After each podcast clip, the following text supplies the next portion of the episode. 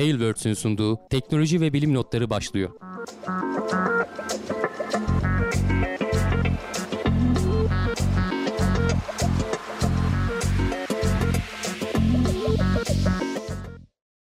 Teknoloji ve bilim notlarına hoş geldiniz. Ben Hamdi Kellecioğlu. Karşımda Volkan Ekmen var. Her hafta olduğu gibi teknoloji ve bilim dünyasından gözümüze çarpan haberlerle karşınızdayız. Nasılsın Volkan? Çok iyiyim abi. Teşekkür ederim. Seni sormalı. Sen deysin umarım. Ben deyim. Keyfimiz yerinde bir sıkıntı yok. Gene pazartesi akşamı oldu. Geldik. Yayına başladık diyelim. Evet. Bir pazartesi akşamında daha güzel güzel haberlerimiz var. Kuliste futbol konuştuk. Futbolun biliminden bahsettik demek isterdik ama Evet pek öz, biliminden bahsetmedik. Biz Nusret'ten bahsettik. evet, öz öz kendisinden bahsettik. Dünya ya, kulis bölümünde de... evet öyle şeyler olur. E, Dünya Kupası'nın olur. hürmetine e, güzel de bir maç oldu. Onları konuştuk tabii. Konuştuk. Problem yok. Evet herkes hoş gelmiş diyelim. Herkes yerini almıştır umarım. Haberlerimizde başlıyoruz. Türkiye Uzay Ajansı'ndan haber var. Ay'a gönderilecek uzay aracı ile ilgili ilk ayrıntıları paylaştı. Evet yani çok e, çok fazla bir ayrıntı yok. Hani bir fotoğraf paylaştılar. Bir de işte üzerinde neler olacağını falan anlattıkları e, bir şey paylaştılar. E, küçük bir hani basit bir araç olacak ama en azından komponentler o bileşenler bizim üretimimiz olacak. Bizim bu sistemleri test etmemiz gerekiyor zaten. Onları test edeceğiz e, işte yön bulma e, sistemlerinden tut da itki sistemlerine kadar, güneş panellerine kadar, işte iletişim sistemlerine kadar her şey e, bu e, ekranda gördüğün kısım servis modülü diyebileceğimiz kısım hani altyapı kısmı. Bunun üzerine bir de şu üstte şeye bakarsan bilimsel görev yükleri de diye bir alan var. Buralara işte hatırlarsan geçtiğimiz haftalarda e, İsveç miydi, İsviçre miydi oranın e, e, uzay şeyiyle yönetimiyle anlaşma falan yapılmıştı. Bunun üzerine onlar bir şeyler takacaklar falan. Ama hani aleti dünyanın atmosferinden e, çıktıktan sonra ay yörüngesine sokacak. İşte ayın yörüngesine gittikten sonra orada yönelimini kontrol edecek vesaire falan olan e, sistem bu. E, çok fazla ayrıntı yok. Dediğim gibi e, haberde de zaten hani bakarsanız görürsünüz. Ay araştırma programı bir hani AYAP 1 diye geçiyor ilk şey.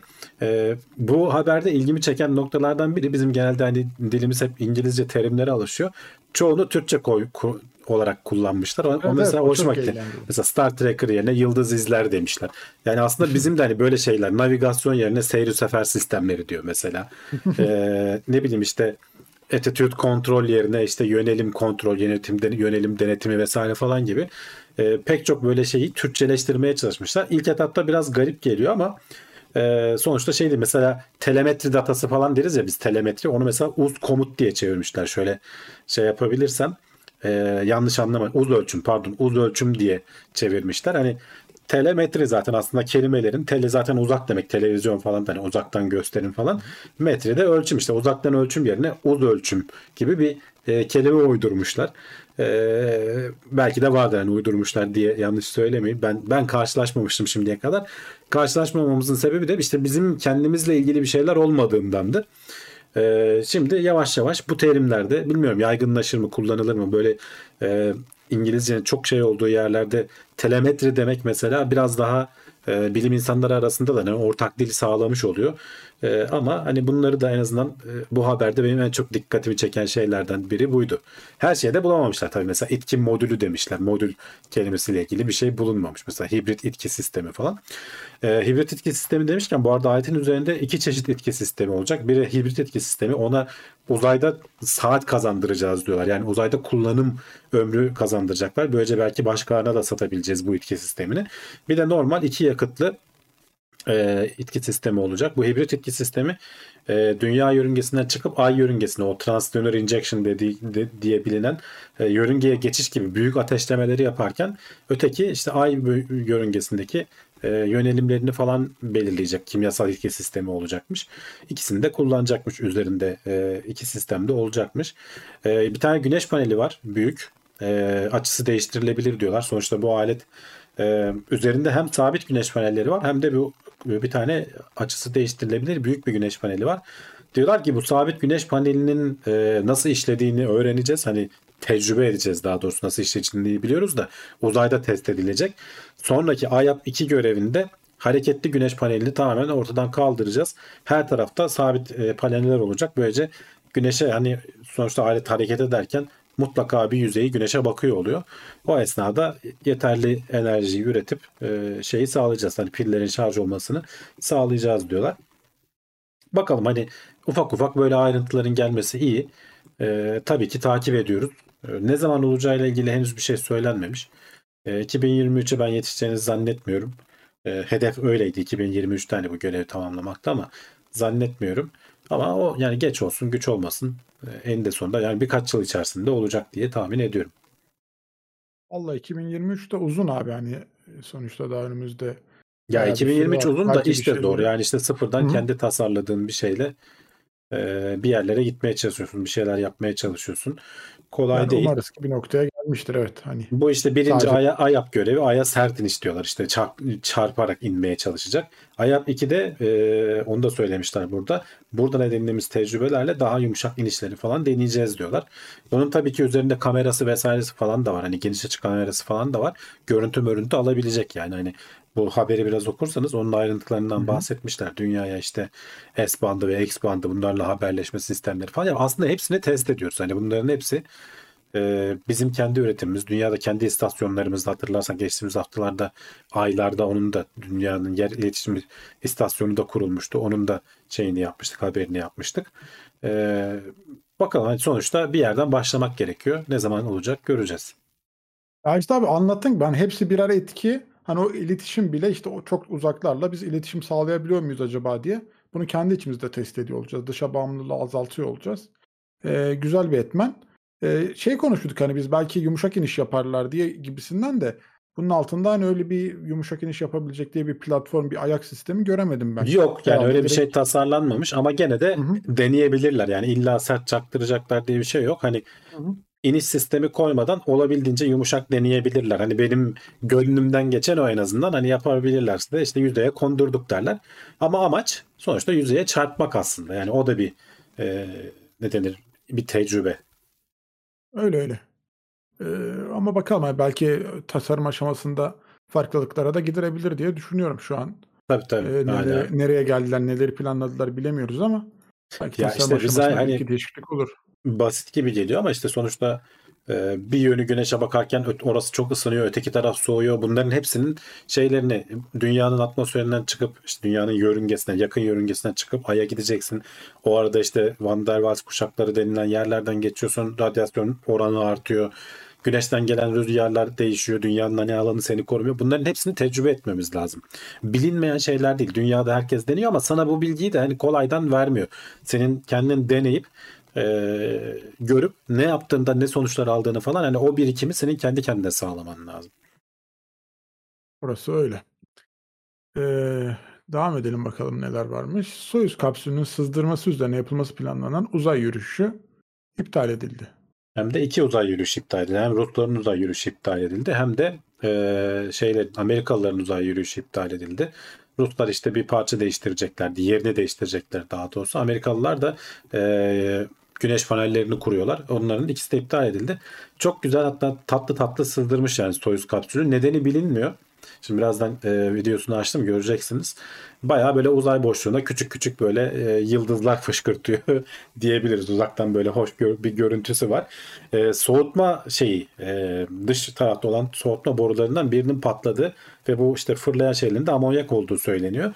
Sebebini bilmiyorlar. İşte bu e, robot e, kolla oralardan görüntü alıp hani riske atmamak adına astronotlar için herhangi bir risk yok aslında ama riske atmamak adına e, şey yaptılar. E, uzay yürüyüşlerini falan ertelediler. Konuyu anlayıp e, şeye bakalım diyorlar. Hani neyle karşılaştığımıza, neden böyle bir şey olduğuna bakalım diyorlar. Bu Soyuz kapsülüyle geçtiğimiz işte Eylül ayında giden astronotlar bunlar. Dünyaya geri döneceklerdi. E, dönebilecekler mi, dönemeyecekler mi? Bu kapsül hala insan taşıyacak kapasitede mi değil mi? Onun da ayrıntısına bakacaklar. Henüz daha onun kararını vermediler. Eğer hani bu riskle biz buna bindirmeyelim astronotları derlerse o zaman dünyadan bir yeni Soyuz e, roketi gidecek insansız e, kapsülü gidecek. Bunlar insansız da uzaktan da kullanılabiliyor biliyorsun. E, ve şey yapacak. E, ne denir? E, uzay istasyonu. Bunu atmosferde yok edecekler. Kendi kendine atmosfere girmesini sağlayacaklar. Ve e, şeyinde ne denir e, yeni gidenin de diğer işte 3 astronotu hatta ikisi Rus bir tanesi Amerikalı astronot yani Amerikalı astronot da bu araçla bu şeye gitmişti ISS'e gitmişti. Şu an hala yeni bir haber bulamadım. Birkaç gün oldu aslında bu şey yapılalı e, sızıntı olalı. Bir mikrometeor çarpmış olabilir diyorlar o soğutma borularından birine dışarıda bulunan e, borularından biri. Tam açıkta mı duruyor onu da bilmiyorum ama herhalde o kadar açıkta değildir. Belki böyle küçük e, çok hızlı şeylerden biri çarptığı zaman zarar vermiş olabilir. Veya belki işte e, dünyadan giderken bir sorun vardı. Yani tam iyi üretilmedi vesaire. Yani Soyuzların aslında son derece e, dayanıklı, çok iyi bir tarihçeleri var yani hiç sorunsuz çalışan araçlar. Bunda da hani çok büyük bir sorundan bahsedemeyiz. Hani ISS'e de astronotlara da şu an için bir tehlike oluşturmuyor. Sadece bakacaklar, karar verecekler. Bununla dünyaya dönülür mü, dönülmez mi? Çünkü soğutma sistemiyle alakalı olduğu için biliyorsun atmosfere girdiğinde bayağı ısınıyor. Yani acaba e, onunla alakası var mı yoksa bu başka bir şeyin soğutması mı falan. Onlarla ilgili daha ayrıntılı e, şey görmedim. Açıklama görmedim. Bir açıklama yaparlarsa haftaya konuşuruz. E, ama yeniden dünyadan bir Soyuz roketi göndermeleri gerekirse bir hazırda planlanmış olan şeyleri geciktirecek. E, ne denir diğer e, astronotların görevlerini geciktirecek. Bir Mart ayında galiba bir tane daha gene iki Rus bir Amerikalı astronot gidecekmiş. Bunlar biliyorsun mürettebat gittiği kapsülle geri dönüyor. E, burada da e, yani bir risk olma ihtimaline karşı belki kullanmazlar. Göreceğiz. Yani e, zaten senin de videolarını da izlettiğin gibi hani ha bayağı atıyor yani dışarıya bir şeyler. Evet evet yani orada basınçlı bir muhtemelen gaz var. O gaz çıkarken bu, buzlaşıyor ve böyle gö- hoş bir görüntü oluşturuyor yani. Püskürtüyor. Hoş ama işte. Amonyak. Amonyak kötü de kokar değil mi? Evet Muhabbet yani biraz. hoşlaşacağım Evet. bir şey değil aslında. Bir şey değil. Ee, evet. Ee, ilginç yani yapacak bir şey yok ama e, şey de tuhaf olabilir. Hani o yeni bir kapsül gönderirlerse işte bunu uzay boşluğunda yakalım yeni bir insansız bir kapsül gönderelim. İlginç Evet, olabilir. evet. Ya ilginç değil Ee, aslında. Yani çok daha normal bir durum değil. Ee, hani bu Hı hı. kapsüller çünkü kargo kapsülleri insansız gidiyor ve uzaktan kontrol ediliyor. Hani kargo taşıyıp duruyorlar zaten. Hem Soyuz'un kargo taşıdığı durumlar var hem e, Amerika'nın kendi e, kargo taşıyan kapsülleri var. Bir tanesi onun gibi gidecek. Bu bunu da atmosferde yakacaklar hani ayrılıp e, boş olarak Şimdi atmosfere ben şeyi gelecek. yanlış mı biliyorum? Orada e, herkesin dönebileceği kadar kapsül var aslında. Doğru Tabii mu? tabii işte Hani gittikleri kapsülle geri dönüyorlar. Yani geri mutlaka dönüyorlar. bir Ama kapsül şu an takılı duruyor. şu an aslında o sayı azaldı yani. Bazıları tehlikede. acil bir durum yaşadı. Azalmadı Öyle henüz. Bunu belki hala kullanabiliriz diyorlar. Ama şu an hani acil bir durum olsa kullanırlar mı sence? E, acil bir durum olursa kullanırsın. Acil çünkü yani hani ISS'i terk etmeni gerek ISS'i terk etmeni gerektiriyorsa kullanırsın yani. Ne olacak? diyorsun. Ha şöyle bir şey var. E, Crew Dragon da var bu arada. Ama o 4 kişilik ve zaten 4 tane e, astronot var gene Amerikan tarafında da e, Crew Dragon'la giden. Onlar arasında da bir Rus var. Biliyorsun bunlar bir değişim programı yapıyorlar karşılıklı. Böylece hani sebebi de bu işte bu tarz durumlarda hani Amerika'nın eli sıkışırsa Ruslar araç göndersin astronotları kurtarsın. Rusların eli sıkışırsa Amerikalılar göndersin kurtarsın. Aslında biraz değişim programını yapmalarının sebebi de bu. Ee, bakalım hani bir şey olacağını zannetmiyorum ben. Ee, zaten ISS hani terk etmeleri gerekmediği sürece orada yeterince yaşayabilecekleri kadar malzemeleri falan filan var yani. Var var onunla alakalı problemimiz yok zaten. Hani görevler de hızlıca planlanıp gönderilebilir düzeyde artık bilinen şeyler yani de. Evet evet. Hani olası olası bir acil durumda bence şu an bir film senaryosu çıkarmış burada. Çıkar. Yani ne olacak Yani- öyle çok acil bir şey olursa yapacak bir şey yok der. Soyuz'a biner gidersin. Eğer ISS'te durman daha tehlikeliyse Soyuz'a biner şansını denersin. Tabii mecburen mecburen. Ee, acaba orada şeyi merak ettim hani böl- bölüşüm herkes kendi uzay aracıyla geldiği için e, kalanlar kendi uzay aracına binmek zorunda mı olacak yoksa e, chatte de yazmışlar kadınlar ve çocuklar Önden önden deyip ona Ya göre olabilir belki olabilir yani orada yapacaklar. öyle bir tehlike anında illa herkes kendi aracına demezler. Belki aralarında bir seçim yaparlar. Bir seçim yapabilir. Veya biri, biri sakatlanır, hastalanır mesela onun acil dönmesi gerekiyordur. Öyle şeyler de olabilir. Ona göre planlanabilir. Evet.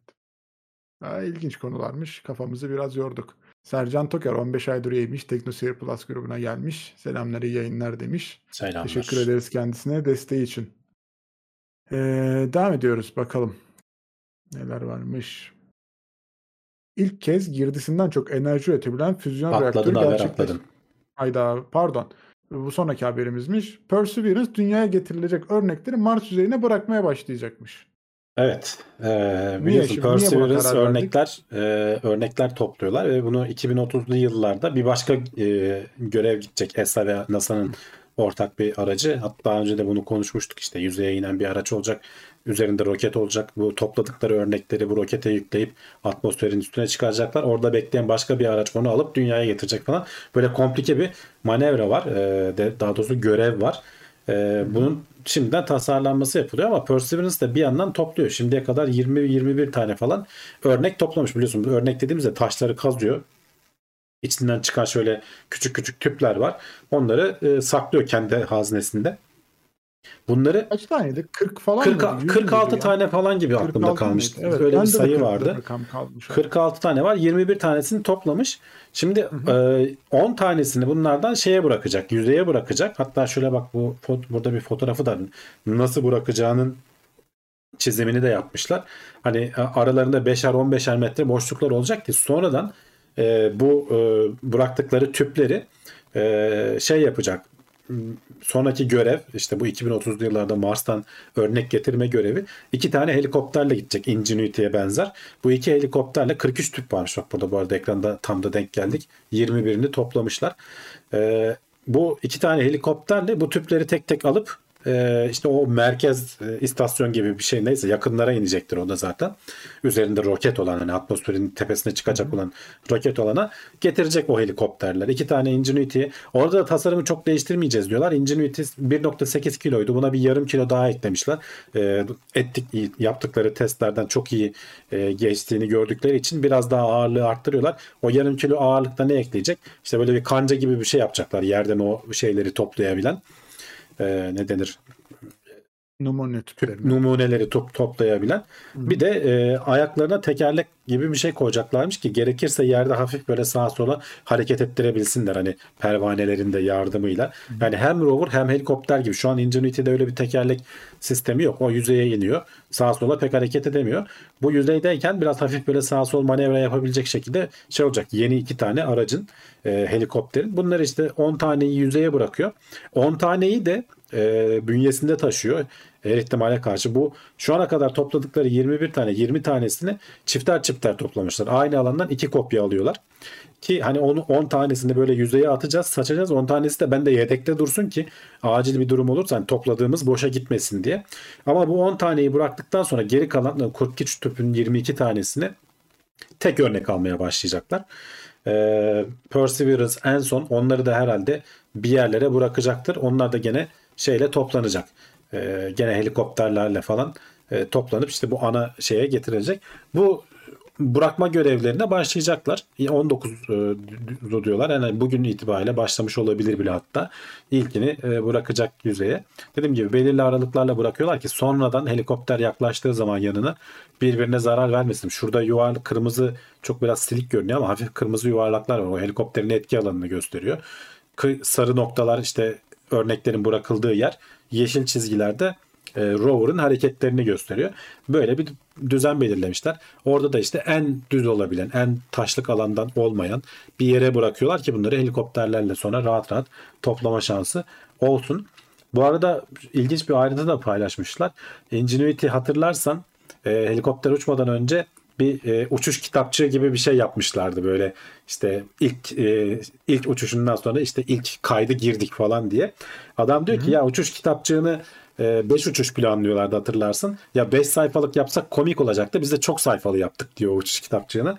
O da Ee, gitmiş. a- Evet o kadar güzel e, o kadar iyi yaptı ki diyor. Bugün en son işte o- 10 Aralık'ta 36. uçuşunu gerçekleştirmiş. Kitabı bitirdik diyor. Yani demek ki 30 sayfalı falan bir şey yaptılar.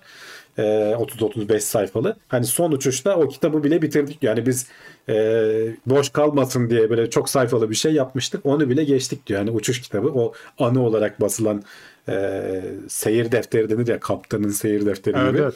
Ee, onu aşmışlar. Hani o da öyle küçük bir ayrıntı. Hala da uçmaya devam ediyor. Ee, Neyse, oradan o tasarımı o tasarımı çok değiştirmeyecekler. Hani öğrendikleri şeyleri tabii ki kullanacağız diyorlar.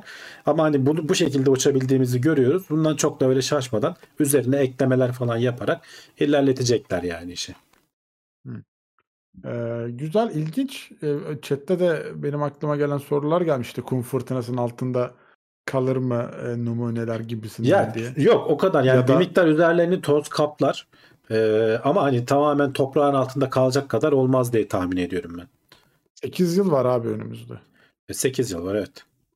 Az değil Yani- ama yani yerlerini bildikten sonra e, fotoğraf çünkü bu numunelerin her birini toplamak 4 gün sürecek diyorlar. Bir o helikopter gidip önce bir o ilgili numunenin üzerinden uçacak. E, yerini tespit edecek. İki inecek ve bir gün e, şeyi alacak. E, numuneyi alacak. Üçüncü gün işte o ana istasyona gidecek. Dördüncü gün o istasyonu robot kolunun ulaşabileceği bir yere bırakacak. O robot kol alıp uygun bir yere yerleştirecek. Yani dört günlük bir süreç her bir tüp için dört gün zaman harcanacakmış. E, böyle planlamışlar şu an için. İleride değişir mi bilmiyorum ama hani öyle bir e, ayrıntı da veriyorlar. Üzerlerini toz kaplayacaktır ama hani bulunamaz hale geleceklerini ben zannetmiyorum. Volkan Bey demiş ki dönüşte bir bakıyorlar numuneler yok. NASA şok. Olabilir. Yani Birileri toplamış önden. Marslılar falan kaçırmasın abi numuneleri yani. Var mı öyle bir ihtimalimiz? Marslılar işte varsa o zaman bambaşka bir şey olur. Değil mi? O zaman konu başka noktaya gidebilir. Ama, Ama işte bilemedim ben. Bana da 8 yıl uzun bir süre gibi geldi. Hani o numunelerin orada bekleyecek olmasıyla alakalı.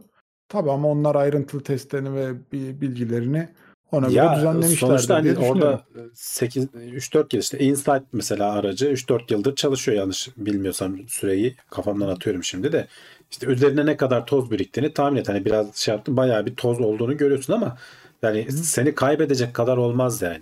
Toprağın altında kalmazsın diye tahmin ediyorum. Bilemiyorum işte hani dedim ya.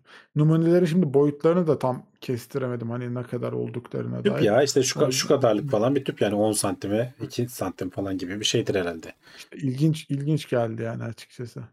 Evet. At- atmosfer yoğunluğu düşük Allah'tan demiş Onur Bektaş. abi. Tabii. Aynen. Atmosfer yoğunluğu düşük de işte çok hafif tozları taşıyabiliyor. O tozlar da hani yeterince uzun hani bin yıl beklersen evet toprağın altında belki kalır da 8 yılda falan bir şey olmaz ya. Bakalım. Ee, evet devam ediyoruz. Az evvel aslında yanlışlıkla giriş yaptığımız haber füzyon reaktör haberimiz. İlk kez girdisinden çok enerji üretebilen füzyon reaksiyonu gerçekleştirildi. Yani aslında Ya. bu bu hafta çok konuşuldu. Konuşuldu evet. Aslında hani geçen hafta bizim yayında da bir izleyicimiz söylemişti ama biz hani görmediğimiz için anlamamıştık konuyu. Ee, bizden hemen bir gün sonra galiba o artık hani söylentileri çıkmıştı. Bizden hemen bir gün sonra galiba e, Amerika'da işte basın toplantısı vesaire falan yapıldı. E, haberleri de ondan sonra bütün hafta boyunca konuşuldu. E, füzyon ala- alanında hani bize ara ara haberlerimize hep konuk oluyor. E, çok önemli bir gelişme diyorlar.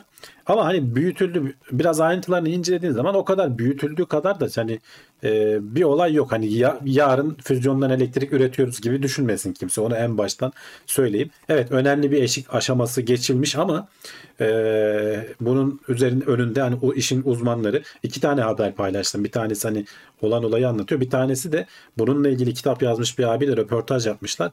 O diyor ki yani 10-20 yıl içerisinde falan ben bir şey beklemiyorum. Bundan elektrik üretebilmemiz en az bence hani 50 yıl falan var diyor yani adam. Gerçek anlamda elektrik üretebilmemizi. Şimdi bu Amerika'daki e, ulusal ateşleme e, laboratuvarı gibi bir yer. Bunlar e, lazerlerle e, füzyon reaksiyonu neydi? Yani çok kısa onu söyleyelim. Normalde biz e, atom santrallerinde, e, nükleer santrallerde işte büyük atomları parçalayarak enerji üretiyoruz. Burada küçük atomları birleştirerek çok daha fazlasını aslında güneşin merkezinde de olan bu. İşte iki tane hidrojen atomunu birleştirip helyum hale getirdiğin zaman acayip bir enerji çıkıyor. Bunu yapmaya çalışıyoruz ama bunu yapabilmen için çünkü hidrojen bu küçük atomlar o kadar böyle ele avuca sığmazlar ki bunları bir araya getirmek çok zor. Güneş nasıl başarıyor? Milyonlarca ton e, şey e, kütle bir araya geldiği için o basınçta, o sıcaklıkla bunu kendi çekirdeğinde bu füzyon reaksiyonunu sağlayabiliyor. Çünkü kaçamıyor atomlar bir yere. Şimdi bunu aynı basıncı, aynı sıcaklığı sen dünyada sağlamaya çalışıyorsun. E, bunun işte çeşitli yöntemleri var. Bir tanesi bu işte ateşleme laboratuvarında kullanılan lazerleri aynı noktaya birleştirerek e, çok küçük bir işte oraya şey koyuyorlar. E, ne denir? Hatta şurada videosu da var. Onu da oynatayım bir yandan. Bu tesisi görüyorsunuz böyle futbol sahası falan büyüklüğünde bir tesis bu arada kocaman bir yer. Bunun çok büyük bir kısmı o lazerleri oluşturan alan. Ee, bu e, merkezine çok küçük böyle karabiber tanesi büyüklüğünde veya bir pirinç tanesi büyüklüğünde bir yakıt koyuyorlar. Ee, o tesiste üretilen lazerler 192 parçaya bölünüyor o ilk lazer. Sonrasında tekrar hepsi aynı noktaya gelecek şekilde farklı açılardan tek bir yere odaklanıyor ve işte e, anlık olarak oradaki şeyi çok aşırı ısıtıp kendi içerisine çökmesine neden oluyor ve e, füzyon reaksiyonunu reaksiyonunu tetikleyebiliyorlar. Şimdiye kadar bunu tetikliyorlardı ama verdikleri enerjiden işte burada 2 megajül diyorlar. 2.15'ti galiba. Küsuratını tam hatırlamıyorum. E, geçen senelerde %70'ine kadar falan e, enerji alabilmişlerdi. Bu sene e, 3 nokta e, küsür megajül alabilmişler. Yani yaklaşık bir buçuk katını falan alabilmişler. Bunun işte zaten hani bu o kadar olay, bu büyük duyurulmasının sebebi e, verdikleri enerjiden daha fazlasını alabilmeleri. Yani tam anlamıyla bir ateşlemeyi yaptık diyorlar. Hani biz bu işi ateşledik. Bunun tabi sürdürülebilir olması vesaire ayrı bir konu. Tek bir tane böyle küçücük karabiber gibi bir yakıtı ateşlediğin zaman bir şey elde edemiyorsun aslında. Bunun e, sürekli ve tekrar edilebilir halde yapılıp e, oradan elde ettiğin enerjiyi şey yapman lazım. Bir de işin tabii en can alıcı noktası bu lazerler aşırı verimsizler. E, iki e, jüllük o lazer o ilk son hedefe ulaşan lazerin e, enerjisi. Ama sen onu üretmek için 200 megajül falan harcıyorsun. Yani 200 toplamda hani harcadığın enerji 203 megajül karşılığında aldığında 3-4 megajül. Yani aslında çok büyük bir oranda eksidesin aslında. Ama adamlar diyorlar ki hani işin şey kısmını ayır, lazer kısmını ayır. E, sadece hani sisteme verdiğin lazeri düşün. Çünkü işte o güçlendirme esnasında vesaire falan büyük kayıplar yaşanıyormuş. Ee, orada da diyorlar ki hani bu bu tesis kurulurken henüz lazer teknolojisi o kadar da gelişkin değildi. Şimdi daha iyi lazerlerimiz var diyorlar. Hani daha verimli lazerler var ama gene de e, sistemin tamamına baktığında verdiğin enerji aldığından fazla değil. Sadece onlar ateşleme kısmına odaklanıyorlar. Bu da önemli bir başarı. Hani kimse küçümsemiyor bu başarıyı. Ama işin uzmanları diyorlar ki bu sistem hani bu e, lazerlerle şeyi küçülterek e, ne denir kendi üstüne çökmesini ısıtarak sağlanan sistem sürdürülebilir değil. Hem verimliliği de iyi değil. Asıl hani bu füzyon olacaksa bizim geçmişte haberlerde dünyanın üzerinde bu arada pek çok farklı kurum kuruluş var. Hem devlet kurumları hem özel girişimler bu füzyon reaksiyonunu sağlamaya çalışıyorlar. Reaktörlerini yapmaya çalışıyorlar. Tokamak falan gibi dediğimiz bizim de gündemlere gelen e, manyetik alanla bu şeyi e, bir arada tutmaya çalışan sistemler var. E, burada lazerle sağladığını tamamen büyük çok güçlü mıknatıslarla o basıncı ve işte kenarlara değmemesini aşırı sıcak plazmanın o reaktörün kenarlarına değmemesini, havada tutmasını sağlayan sistemler var. Onlar yani bu iş olacaksa muhtemelen onlar üzerinden olacak diyor bu işin uzmanı. Yani o sistemler daha sürdürülebilir. Hem enerji harcaması açısından hem e, işin mantığı açısından daha e, o sistemlerin sonuca ulaşmasını varsa şey görüyorum diyor. Yani ihtimal dahilinde görüyorum diyor. Ama tabii hani belli olmaz. Belki buradan da bir sürpriz çıkabilir. Ama sonuçta yani uzmanların söylediği bu evet yani çok önemli bir aşamadır. İlk defa hani evet insanlık olarak belki sisteme verdiğimizden daha fazlasını alabildik. Buraya da ulaşamıyorduk geçtiğimiz yıllarda. Ama çok da aşırı da büyütülecek bir şey değil. Hani yarın temiz ve e, şeysiz enerjiyi kullanamayacağız. Adamların da söylediği en az 20-30 yıl. Çünkü çok fazla teknolojik sorun var. Yani bu enerjiyi üretsen bile, bu lazerlerin ateşlemesinin enerjiyi üretsen bile o enerjiyi nasıl alıp da elektriğe dönüştüreceksin? O işin ayrı bir boyutu. Yani çözülmesi gereken çok fazla mühendislik sorunu var. Bunlar için de deli gibi yatırım yapılması lazım. Paralar harcanması lazım. Ee, karşı olanlar hani bu sisteme de ya bununla niye uğraşıyoruz? Doğa bize güneş orada bedavadan nükleer füzyonu yapıyor gönderiyor enerjisini.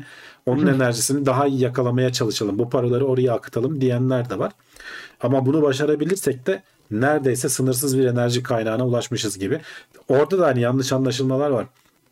Normalde işte bizim bu füzyon santralleri yani bildiğimiz nükleer santrallerin işte yakıtları, atıkları e, çok pis işte e, saklaması falan zor diyoruz. E, füzyon da o kadar temiz değil. Onun da atıkları şeyli olma ihtimali var diyorlar. E, ne denir?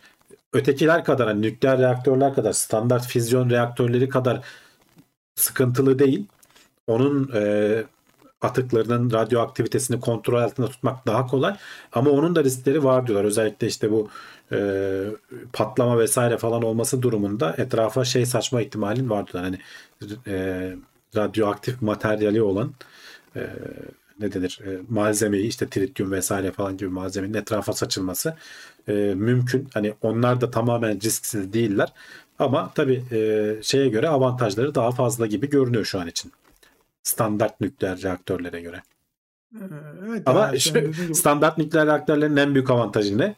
Hali hazırda çalışıyorlar. Yani füzyonun Tabii çalışanı bir şeysi yok ortada. Yani adamlar 50 yıldır çalışan reaktörler var. Yani füzyonunda öyle bir avantajı var. Hani hazır elimizde standart çalışan e, yeterince güvenliği de sağlanan. Evet biraz belki e, şeyleri fazla çıktılarındaki radyoaktivite fazla ama onun üzerine de çalışanlar var. Hani o işe odaklanan e, bilim insanları da var. Belki orayı da daha çözeceğiz. Bunlarla o yüzden hani böyle ben kararımı veremiyorum açıkçası hani. Ama hani sonuçta para yatırıyorlar. Ya orası öyle hani şimdi biz bir şeye ya bunun üstüne düşmeyin demek de bence çok mantıklı bir yaklaşım değil. Hani bir şeyin önünü Tabii. kesip atmak eee, her şey adım adım olacak bir şey yani. Şimdiden eee, sen bundan çok verimli bir şey bekliyorsan bence yanılıyorsun diye düşünürüm ben bana böyle biri gelse. Eee, bu da yavaş yavaş kendini geliştirmeye çalışacak bir teknoloji. İşte yani biz burada zamanda konuşuyoruz ya işte bilmem ne hücresinin eee, bir şeyini geliştirdik. CRISPR tekniğini geliştirdik. Şunu yaptık, bunu yaptık. Bunlar da ilk başta emekleme aşamalarındaydı. Tabii. Eee, daha Bak sonra bu arada Mahmut Yalçın demiş ki geldi. belki ileride lazerle sistemle tokama bu manyetik sistemi birleştiren hibrit sistemler çıkabilir. Var zaten. Bunun üzerine çalışan e, firmalarda var. Bu haberde ondan da bahsediyor. Hani aklın yolu bir. Onlar da iki yöntemi bir araya getirebilir miyiz acaba diye bir şeyler deniyorlar demek ki. Eee, öyle hani eee, bunlar da üstüne çalışılacak şeyler işte. Mesela ilk bir adım atılmış mı? Atılmış. Belki küçük, belki büyük kimisine göre ama bir adımdır. Devamı da gelir mi? Gelir. Fakat hani senin dediğin yaklaşım da mantıklı. E, elimizde zaten çalışan bir teknoloji var. Belki oraya harcanacak parayı direkt bu noktalara harcamış olsaydık şimdi aslında çok daha hızlı bir şekilde sorunları çözmüş olacaktık. Enerji ihtiyacımızı gidermiş olacaktık gibi gibi Dilek demiş ki bak tritium çok var. çok düşük radyoaktiviteye sahip ama bizim derimizden bile geçemiyor. İnsana zarar vermesi için ancak derisinden bir yara olması lazım. Haberde şeyden bahsediyorlardı.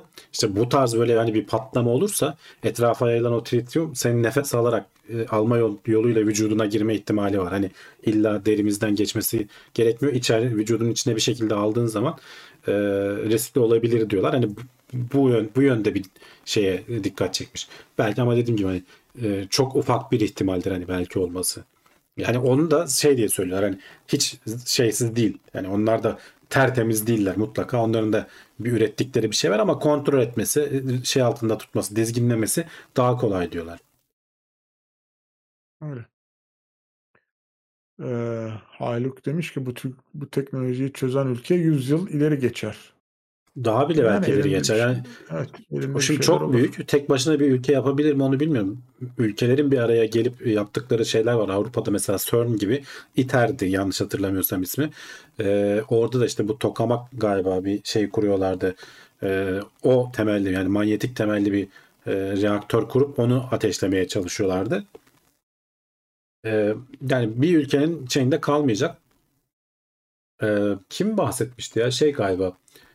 Ee, Ayhan Tarakçı'nın videosunda izlemiştim mesela. Onun da başlığı bu işte füzyon gerçekleşirse risklerinden biri bunu yapan ülkenin aşırı ucuz ele enerjiye ulaşması ve e, üretimi vesaireyi falan bu enerjiyle yapması. Dolayısıyla dünyadaki ekonomik dengeyi bozabilir gibisinden bir şey var. Hani bilim insanlarının uyardığı şeylerden biri de buymuş. Ama bence bir kere çözüldüğü zaman böyle bir şey tek bir ülkeyle sınırlı kalmıyor. Diğer ülkelere de kısa bir süre içerisinde yayılıyor. Şevket Özçelik de hatırlatmış. Evrim Ağacı'nda videosu var kaynak için.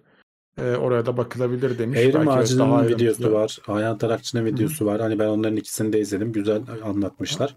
daha ayrıntılı bilgi için belki izlenebilir.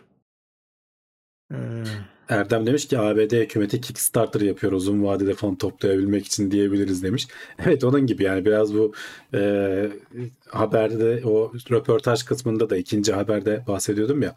Röportaj kısmında da adam onu diyor yani biraz bu ulusal ateşlemeler laboratuvarı abi siz de bize biraz ateşleyin diye bir e, şey yapmış olabilir diyor yani öyle bir e, ne denir kamuoyu çalışması bir pazarlama faaliyeti içerisine girmiş olabilir. Bundan sonra her ufak artışta işte mesela 3, me 3 megajül mü şimdi 4,5 yaptıklarında onu da duyuracaklar. 5 yaptıklarında 6 yaptıklarında Tabii, tabii. onu da duyuracaklar. Sürekli gündemde tutacaklar. Çünkü bir yandan Amerika ile Çin arasında da aslında çaktırmadan bir rekabet var. Çünkü Çin de çok hızlı ilerletmeye çalışıyor. Avrupa bir yandan kendi çapında bir şeyler yapmaya çalışıyor. İngiltere'nin şey var. Biz Türkiye olarak biraz gerisindeyiz bu arada. Farkında mısın bilmiyorum ama bizim hiç buralarda bunlardan bahsedilmiyor. Teknolojinin en uç noktasından biri. Tabii ki çok maliyetli. Biraz da hani bizim ekonominin sıkıntısı. Ee, ama en azından o İTER'e belki katılım yapabilsek biz de hani CERN'deki gibi katılımcı ülkelerden biri olsak e, bir faydasını görebiliriz diye düşünüyorum. Vallahi ya Asya'dan geliyor ya Amerika'dan geliyor. Arası da hiç yok yani. Avrupa mı Avrupa e, bu işlere pek iyi yanaşamıyor gibi hissediyorum ben yani. Evet. Adamlar iki, iki temel güç bütün dünyayı bir uçtan bir uçtan ele Ya geçirmeye Avrupa da fena çalışıyorlar değil yani. aslında. Yani e, ESA falan iyi çalışıyor. E, ama e, tabii ki hani büyük şey Amerika ve şeyden geliyor. E, Çin'den geliyor. Çin'den geliyor yani. Ee, devam ediyoruz bakalım. Laboratuvar ortamında yetiştirilen kırmızı kan hücreleri ilk kez hastalara verildi. Şimdi e, daha önce yanlış hatırlamıyorsam e, hastanın kendinden alınan e, kanla yapılan bu yapay kan hücreleri e, laboratuvar ortamında yetiştirilenler hastanın kendisine verilmişti. Buradaki haber e, başkasına verilmiş. Hani aynı kan nakli gibi başka birinden alınan e, kök hücreleri değiştirip dönüştürüp e, kan hücresi haline getiriyorlar ve bunu başka bir kişiye veriyorlar. Çok küçük miktarlarda tabii. Hani 5 mililitre 10 mililitre deneme, denemeler yapılmış. Şeyi görmeye çalışıyorlar. Hani olası bir gen etkisi var mı yok mu e, onu görmeye çalışıyorlar. Hani e, ner- nerede kullanılacak dersen sürekli kan nakli yapılması gereken hastalığı olan insanlar var. Kan hücreleri işte anemi bir çeşit e, anemisi olan insanlar var. Sürekli e, o eksilen kanı vücutta e, tamamlamaları gerekiyor. Onlar için e, fayda sağlayabilir diyorlar. Zira bu e, ürettikleri kan hücreleri normalde bizim kan hücrelerimizin ortalama ömrü 120 gün. Şimdi sen bir insandan kan alıp e, aldığın zaman bunun içerisinde işte çok yaşlı kan hücreleri de oluyor, gençler de oluyor. E, sen o başka bir insana verdiğinde de 120 günü tamamlamaya yakın olanlar ölüyorlar. İşte genç olanlar yani verdiğin kanı daha sık değiştirmen gerekiyor. Şimdi bu laboratuvarda ürettiğin fresh oluyor. ta- taze oluyor yani hani sıfırdan başlamış gibi oluyor. Dolayısıyla onu verdiğimizde tam yani bir kan ver- verdiğimizde 120 günlük bir şeyin olacak. Dolayısıyla bu ne sağlayacak diyorlar? Daha az kan nakli e, hastalara yapılması gerekecek. Daha az kan nakli yapıldığı için e, işte hastada oluşabilecek komplikasyonlar azalacak. Bazen işte hem işte bu kan nakli yaparken işte iltihaplanma, işte enfeksiyon vesaire riski azalacak. E, vücudun e, bazen hep aynı kan şeyini verdiğin için sürekli tekrar tekrar verdiğin için vücudun bazen savunma sistemi tetiklenip e, şey yapabiliyor ki ölümcül olabiliyor. Düşünsene kan alacağın adamın adam ama normalde hani sana kan verebilen adama veremez hale geliyor bir anda. Bunları engellemek adına laboratuvarda geliştirilen bu şeyi e, kan hücrelerini kullanabiliriz diyorlar. E, çok daha dediğim gibi deneme aşamasında hani 5-10 mililitre zaten hani bir şey kadar bir tatlı kaşığı kadar kan aslında hani biraz hadi biraz da 10 mililitre çorba kaşığı diyelim. Çok fazla değil. İleride normalde bunun 100 katı falan da hani bir kan nakli sırasında veriliyor diyorlar. İleride o aşamalara da gelebiliriz diyorlar. Şeyi takip ediyorlar. Bu laboratuvarda geliştirdiklerini e, radyoaktif olarak hani şey yapabiliyorlar. E, ne denir? Takip edebiliyorlar. E, ışık saçabiliyor demek ki şey altında böyle e, görüntüleme teknolojileri altında bir şekilde onu takip edecekler. Ne kadar e, verdikleri e, kişilerde ne kadar bu kişinin dolaşımında kalıyor, e, bir sıkıntı yaşanıyor mu vesaire değil mi? Bunu ta- takip edebiliyorlar. Pek çok dediğim gibi sürekli kan nakli yapılması gereken hasta için bir umut ışığı. E, ileride belki e, tamamen komple e, şeye gerek kalmadan bu çünkü hani kan nakli işte kan aranır ya bazen şimdi eskisi kadar bilmiyorum sıkıntı mı bir dönem benim çocukluğumda falan radyolarda falan habire şey olurdu kan aranıyor kan aranıyor. E, şimdi de galiba gene hala sıkıntı oluyor çevremde bazen sosyal medyada falan duyuyorum. Bunun bir şekilde laboratuvarda üretilebilir hale gelmesi ve zararsız hani düzgün kullanılabilir hale gelmesi kesinlikle çok önemli bir gelişme olacaktır. Ya orası öyle hani kan sıkıntısı devam ediyor mu? Biraz e, bilemiyorum hani biz geçen hanım ameliyat oldu. Kanla alakalı bir sıkıntı yaşamadık. Hani hastane direkt kendisi karşıladı iki ünite. E, kırmızı kan, bir ünite beyaz kanı. E, hani bizim aramamız ekstradan gerekmedi ama e, belki evet bazı noktalarda hani böyle sıkıntılar yaşanıyor olabilir. Bu da sonuçta yan bir etkidir yani. Hani sonuçta b- sıkıştığın zaman başını e, vurabileceğin bir gelişmedir. E, güzel de bir gelişme. Hani mesela evet sıfır RH negatif kan grubu çok az onu yapabilirler mesela demiş Fox e, Squirrel. E, hani bilmiyorum o kadar etkisi var mı o konulara. Şöyle E, çok çok daha nadir bulunan şimdi bu AB sıfır grubu falan bunlar bizim bildiğimiz yaygın kan grupları. Bazen özel böyle bir ailede mesela hiç kimsede olmayan kan grupları var. Onlar için de kullanılabilir. Hani özel üretim kan şeyleri yapabiliriz diyorlar. Kan hücreleri yapabiliriz diyorlar. Hı hı. O da mesela hedef kitlelerinden biri ama tabii çok küçük insan grupları bunlar. Ama tabii Hı hı. hani e, onlar da önemli. Hani bir can bile önemlidir diyorsun da e, bu orada da öyle bir durum var. Evet. Yani iyi bir gelişme ya sonuçta gelişme gelişmedir. Hüseyin demiş ki şunu yapan insanoğlu kansere nasıl çözüm bulamıyor demiş. Ama çok Ya- başka alanlar ya. Başka alanlar kanserin çok çok farklı çeşitleri var. Çok farklı mekanizmaları var. Ama hani teknoloji de baya baya ilerledi yani eskiye göre bakıldığı zaman. Hani 15-20 yıl içerisinde e, bu alanda çok şey ilerlemiş olabiliriz. Hiç beklemediğimiz gelişmeler olabilir. Evet. Devam ediyoruz bakalım başka neler varmış haberlerimizde. Amerikalı bir girişim eee, karbon salınımını azaltmak için ilginç bir yöntem deniyor. Evet yani bu e, deneme aslında e, yatırım almışlar ki hani Bill Gates'ten Bill Gates'in vakfından da 6.6 milyon dolarlık yatırım almış bu firma. E, Stripe'ın böyle Stripe diye bir ödeme hizmetleri sağlayan bir internette bir firma var büyük bir firma. Onun da böyle 250 bin dolarlık falan bir araştırma e, bursu gibi bir şey varmış onu da almışlar. E, ne yapmaya çalışıyorlar? İlginç yöntem şu. Diyorlar ki biz bu ağaçları e, şimdi normalde ormanda ölen ağaçlar olur işte e, ne bileyim işte kırılan ağaçlar olur. Onlar ormanın dibinde tekrar bozulurlar ve o ağaçlar aslında kendileri büyürken atmosferden topladıkları karbonu tekrar o bozulma sırasında atmosfere geri veriyorlar. Bunlar diyorlar ki biz bu ağaçları toplayalım, e, götürüp gömelim. E, bozulmayacak halde tutalım. Dolayısıyla atmosferden habire karbon çekmiş olalım. Yani bu ormanın dibinde bozulmalarına izin vermeden e, şey yapalım. Bir yandan şeyi de kontrol altına almaya çalışıyorlar. Hatırlarsan bu geçen orman yangınlarında falan çok konuştuk. E, yıllar boyunca yapılan böyle bir yerde küçük bir yangın çıktığı zaman hemen söndürme şeysi orada aşırı bitki birikimine ve ileride çok daha büyük yangınlara neden oluyor. Bu sefer önü alınamaz yangınlara neden oluyor diyorlar bu işin uzmanları. Dolayısıyla planlı seyreltmeler yapmamız lazım diyorlar. Hani çevreciler falan buna bazen böyle isyan ediyor ama normalde doğada e, o ağaçların zaten hani sık yaşanan küçük yangınlarla yok olmaları lazımdı. Biz müdahale edip dengeyi bozduğumuz için sonra aşırı büyük yangınlar çıkıyor ve öne alınamaz yangınlara neden oluyor. Ki yangında da yandığı zaman bu karbon tekrar atmosfere salınmış oluyor aslında. Dolayısıyla yangını önleye, önlemek adına yani hem e, işte bu işin ormancıların e, uzmanlıklarıyla belli yerlerdeki ağaçları seyreltip hem de zaten kendi doğal e, sebepleriyle ölmüş ağaçları toplayıp götürelim işte Nevada'nın çölüne gömecekler. Gömerken de işte üzerine böyle özel bir tekstil malzemeyle falan kaplayacaklar. Oksijen almasın ki bozulup oradan tekrar gene karbondioksit falan çıkmasın. Bunu deneyeceklermiş.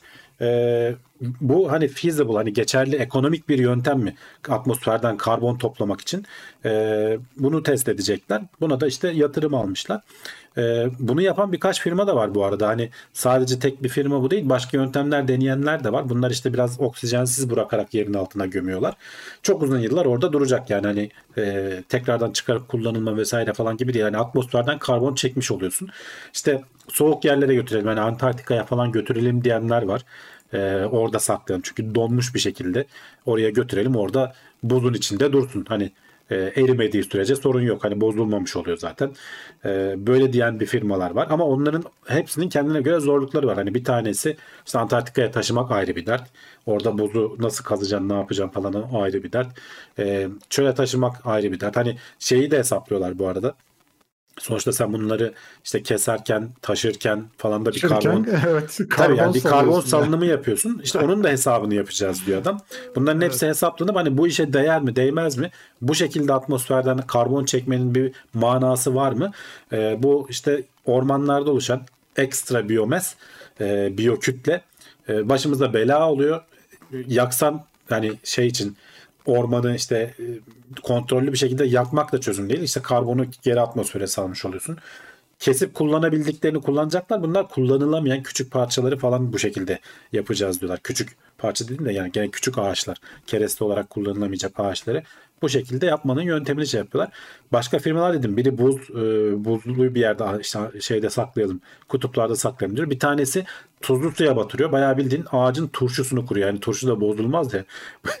turşusunu kuruyor ağacın. E, da dolayısıyla güzelmiş. o da gene gidip gömüyor. Yani tuzlu bir şekilde gömüyor. E, yani ağacı gömmek yetmiyor. İşte o bozulmasını da engellemen lazım. Kimisi o e, hem oksijenini alacak bir ortam oluşturuyoruz diyor hem de nemini alacak. O çöle gömdüğün zaman zaten hani oranın doğal bitki örtüsü onun da nemini de alıyor diyor. E, zaten ortamda nem olmadığı için ağacı kurutmuş ve işte oksijensiz bırakmış oluyorsun temelde. Böyle bir şeyi deneyecekler. Bilmiyorum hani bakalım e, verimli olur mu olmaz mı?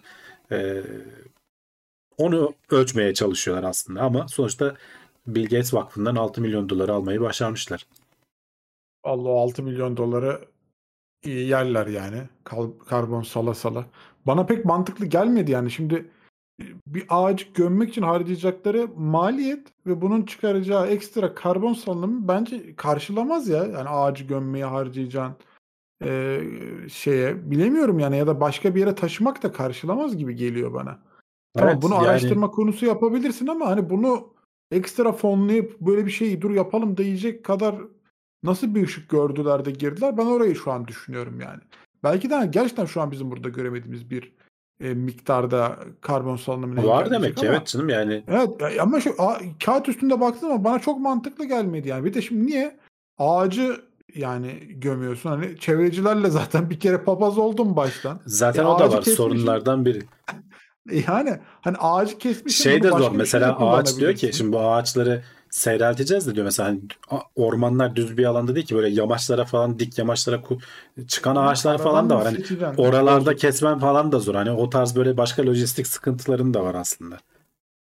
Ya bir de şimdi abi şey bile sıkıntı ki yani şimdi ölü ağaç diyorsun, bozuk ağaç diyorsun. Şimdi o arada bir tane tek tük. Şimdi o araca o ağaca ulaşmak için de başka ağaçları mı kesmen gerekecek? Nasıl çıkaracaksın onu oradan? Ya öyle Abi tek bir işi- tane ağaç değil canım. Onun işte zaten hani orman mühendisleri karar veriyor. Yani gidiyor.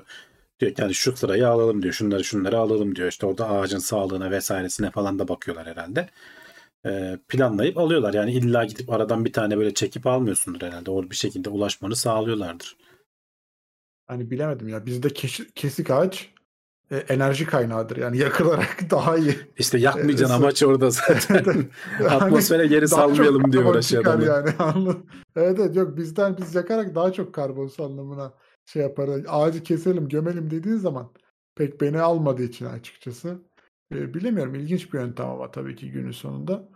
E, araştırmaları devam ediyormuş. Fon almak e, iyi bir şeydir. Yani adamlar onu başardılarsa demek ki bizim görmediğimiz bir şeyi görmüşler yani. Ben öyle e, düşünüyorum. Ya da 6 milyonu cukkalamışlar X-Power'ın dediği gibi. Olabilir bilemedik. E, neler varmış? E, Volkan Bey demiş ki ama orman habitatında ölü ağaçların da olması gerekiyor sanırım demiş. Ya tabii yani zaten her şeyi almayacaklardır herhalde. Sonuçta hani öyle ağaçlar olacak. Onlar işte bir miktar bozulacak. Tek ki tekrar gübreye dönsün. Hani ormanın e, o dibindeki tabanındaki ekosistemi de beslesin. E, ama işte biz yangınları aşırı engelleyince bu aşırı fazla ağaç oluyor. Yani onun da başka yan etkileri var. Biraz da Yani onu çözüyorlar. Yani hem yangınlara çözüm hem de e, karbon salınımını, karbon daha doğrusu atmosferdeki karbonu geri toplamak için bir çözüm önerisi diye sunuyorlar bunu. Yani şu projenin arkasında işgüzar bir firma olsa ağaçları keser, onları da satarak oradan da para kazanır. Diğer firmaya da gömdük der, oradan da para kazanır. Evet İki tabii. taraflı Yani yolunu bulur yani. Hani öyle geldi bana biraz. Ya da biz bu kafayla öyle canım onlar kontrol edilecek herhalde yani o kadar kendi haline bırakılmayacak. Abi iki tane gömersin, bir tane de gönderirsin anladın Ama mı? bak Sorun izleyiciyi yani. kesmedi yani. Herkes 6 milyonu ceplemişler diyor. Evet evet biz de, bizi sarmadı. Mantıklı yani. Gelmedi olarak, kimseye. Türkler olarak bizi almadığı için yani bu proje. Ee, devam edelim bakalım neler varmış. E, Amerikalı bir girişim, e, onu konuştuk pardon. bir daha okumayalım aynı haberi. E, çocukluk Yeni, çağı yeni bir boyuta ulaştım Volkan yani. Haber atlamaktan Hayır, sonra haber atma. aynı haberi Ya bir daha. bugün, bugün biraz yorgunum belki hissediliyordur bilmiyorum da kusura bakmasın arkadaşlar da. Ee, onun etkisi var özür diliyorum. Devam ediyoruz. Çocukluk çağı kırıklıkları gelecekteki e, kırıkların ve kemik erimesinin habercisi olabilir. Evet yani çocukken e, birden fazla kez kırık yaşayanlar gelecekte de e, tekrar mutlak büyük oranda iki katı daha fazla kırılıyormuş bir yerleri. E, kadınlarda da özellikle e, kalça kemiğindeki kemik dokusu ve minerali daha az miktarda çıkıyormuş. Bununla, bununla ilgili bir araştırma aslında 1972-73 yılı arasında doğan bin, bin tane bebeği uzun dönemli incelemişler. E, bunlardan e, çocukluk yaşta tek kırık değil. Tek kırıkta da e, bununla ilgili şey bulan var, ilişki bulan var ama bunlar diyorlar ki bizim hani bu yaptığımız araştırmanın en önemli farkı birden fazla kere kırılan. Hani bir kere çeşitli sebepleri olabilir diyorlar hani kırıkların. Çocuk aşırı hareketlidir, işte sporcudur e, veya ona meyilli bir şeyden kırığa meyilli bir sporla uğraşıyordur. E, ne bileyim sosyoekonomik şeyi düşüktür, e, seviyesi düşüktür. Hani bunların hepsini kontrol etmişler. Her yıl bu çocuklarla e, ne denir mülakatlar yapılmış, verileri toplanmış ve e, ondan sonra bu sonuca ulaşmışlar. Diyorlarken niye yaptık bu araştırma? Yani bu tarz bir ilişki bulduk. Tam sebebinin ayrıntılarını bilmiyoruz ama hani şey yapılabilir. Çocukluk yaşında birden fazla kere kırık geçirdiysen, kırık vakası geçtiyse başında e, orta yaştan sonra işte bu kemik erimesine falan doğru hani özellikle kadınlarda daha fazla oluyor. Erkeklerde de oluyor ama kadınlarda daha fazla oluyor. E, bunu engelleyici önlemler almaya daha erken yaşta başlanabilir. Hem yaşlılıktaki kırıkları engellemek adına hem de onun işte diğer yan e, sağlık etkenlerini e, etkilerini azaltmak adına böyle bir araştırma yapılmış. Yani eğer de sizin de başınızdan geçtiyse birden fazla kırık vakası e, siz de dikkat edin. E, işte diyorlar ki hani doktora danışarak belki şey verilebilir. Daha fazla işte vücutta eksik olan D vitamini veya işte kalsiyumuydu vesairesiydi. Bunlara belki daha fazla bakılabilir diyorlar. Yani kırık kötü bir şey. e, Kimsenin de başına gelmesin ama e, tehlikeli de bir durummuş. E, takip etmekte, devamını kontrol Yani çocukken kırık var. yaşamayanların e, büyükken de büyük oranda kırık yaşamama ihtimalleri daha yüksekmiş. Daha yüksek. Bu Evet, arada. evet. Yani. Ama yaşadıysanız da böyle bir durum doktora danışıp bir tekrar kontrol ettirmekte fayda var herhalde ileriki zamanda da. Evet. Öyle yani en azından bir sen kendini bil. Yani ikiden iki ise ikiden fazla kırık yaşadıysan çocukluk şeyinde sebebi mesela işte çok hareketli olmansa vesaire ise falan hani arkadaşlarına göre eğer kestirebiliyorsan kendin belki bir sıkıntı yoktur ama hani bir kere düşünce falan bir yerlerinde bir şey olduysa belki eğilimin vardır hani ona dikkat etmekte fayda var o anlamda. Neye eğilimin var? Hani ke- kemik erimesine veya işte kemik Evet, dokusunun evet. azalmasına. zedelenmesine. Kırık olmadı çok şükür ama kafadan aldık tüm darbeleri bir acaba. o da güzelmiş. Evet, kırık olmaması da güçlendiriyor yani aldığın darbelerle. Kemik daha da iyi hale geliyor. Devam ediyoruz. Göz hareketleri takip ederek hangi seçeneği seçeceğimizi tespit etmek mümkün. Ona da mı geldi artık? Ona da mail attı. Evet yarın bir gün bu kameralar falan herhalde e, cep telefonu kameraları bu iş için de kullanılabilir belki diye düşünüyorum. Bu göz küçük göz istemsiz göz hareketleri var. Sakat deniyor buna. Türkçesi de aynen böyle bu şekilde çevrilmiş. Ee, bu göz hareketleri bizim dediğim gibi istemimiz dışında gerçekleşen şeyler. Burada e, bu araştırmada 22 kişilik bir araştırma şeye çıkarıyorlar. Yürüme bandına çıkarıyorlar ve sana iki tane seçenek sunuyor. Bir tanesi işte e, diyor ki hani çok dik ama e, kısa süreli bir şey mi yapacaksın? Spor mu yapacaksın? Yoksa işte daha düz ama uzun süreli bir spor mu yapacaksın falan gibi böyle seçenekler sunuyorlar sana. E, bu iki seçeneği gördüğün anda daha doğrusu hani bunları tem, temsil eden iki seçeneği gördüğün anda gözün e, ilk önce ikisi arasında böyle göz hareketleri otomatik olarak gidip gelmeye başlıyor. Bunlar milisaniye sü- süresinde olan şeyler bu arada. Birinden birine karar vermeye başladığın anda ona daha sık gidip ve orada daha uzun süre zaman geçirmeye çalışıyor ve onu test etmişler. Hani bir kişinin daha karar verip düğmeye basmadan önce neye karar verdiğini önceden tespit edebiliyorlar. Tamamen göz hareketlerinden. İki seçenekten birine e, hangisine daha çok zaman harcıyorsan seçme ihtimali de o arada daha çok artıyormuş. İleride işte bu teknoloji bilmiyorum nerede kullanılabilir. Ee, kameralar falan işte bu cep telefonu kameraları falan benim, benim aklıma geliyor. Hemen göz hareketlerimiz falan. Çünkü gözü uzaktan takip etmek çok kolay. Yani kamerayla falan belki biraz takip edilebilir ama şeyle e, ne denir? Uzaktan bir kamerayla falan takip etmek kolay değil. Ee, ama bunun araştırmasını yapmışlar. Hani istemsiz olarak engel olamıyorsun. Hani bu refleksler olarak gerçekleşen bir şey. Ee, iki tane seçenekten belki veya işte ikiden fazla da olabilir. 2-3 seçenek arasında böyle hızlıca gözün hareket ediyor. Hangisini seçmeye yakınsan ona daha fazla zaman ayırıp anlamaya çalışıyorsun aslında o anda. Tabii bunlar dediğim gibi hani saniyeler içerisinde gerçekleşen e, hareketler. Ama bunları analiz ediyor olabilmek bile e, başta başına bir yetenek, bir takdir edilesi bir şey ki işte hani zaten bu e, Kinect sistemleri falan da işte ilk çıktığı zaman işte normalde bir ışık topunu takip ederekti. Şimdi artık ona bile ihtiyacın kalmıyor. Göz hareketleriyle bilgisayarı kontrol edebildiğin yazılımlar e, ekstra bir donanıma ihtiyaç duymadan e, kendi kameranla bile yapabileceğin şeyler haline geldi. Zamanla teknolojinin gelişmeleri. Bunlar da farklı farklı noktalara yontuyor firmalar. Ee, güzel gelişmeler tabii ki. Yani bu belki evet bizim için bir e, üzerimizdeki işte denenen satış politikasını biraz daha tetikliyor belki ama sonuçta teknolojinin gelişmesiyle bunlarda yaşayacağımız e, günler gelecekti. Onlara da yaklaşıyoruz yavaş yavaş. E, firmaların da bunlar geliştirmesinin en büyük nedenlerden biri işte bize daha fazla satış yaptırmak, e, ihtiyaçlarımızı biraz daha ön çıkarmak. Asıl amaç reklam zaten. E, oradan kaynaklı gelişmeler. Hepsi. Ee, bu da son haberimizdi aslında. Bu haftaki haberlerimizin sonuna geldik ama şimdi herkesin belki de en sevdiği bölüm soru cevap ve kulis bölümüne geçiyor olacağız. Ee, Tekno Seyri YouTube üzerinden takip edebilirsiniz. Yayını beğendiyseniz aşağıdan beğen tuşuna basabilir. Ee, ücretli seçeneklerde katıl, süper chat, süper sticker gibi özellikleri kullanabilirsiniz diye hatırlatmış olalım. Sponsor videosu geliyor. Hemen ardından buradayız. Bak Muratcan demiş ki uz eski Türkçedir. Uzak kökü uzdur uzdan gel uz gitmek, az gitmek, uz gitmek falan diye hatta şeyde vardı ya böyle masallarda falan. Hmm. E, uz oradan hani eski Türkçe bir şey. E, uz ölçüm müydü? E, telemetri. E, o anlamda güzel bir çeviri aslında.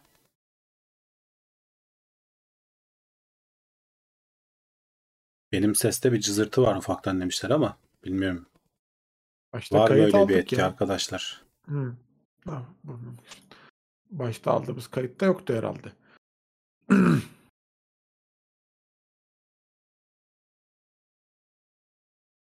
Evet. Ömer Çolakoğlu uzaya ağaç dikmek istiyorum demiş. İnşallah bir, bir gün o da olur inşallah.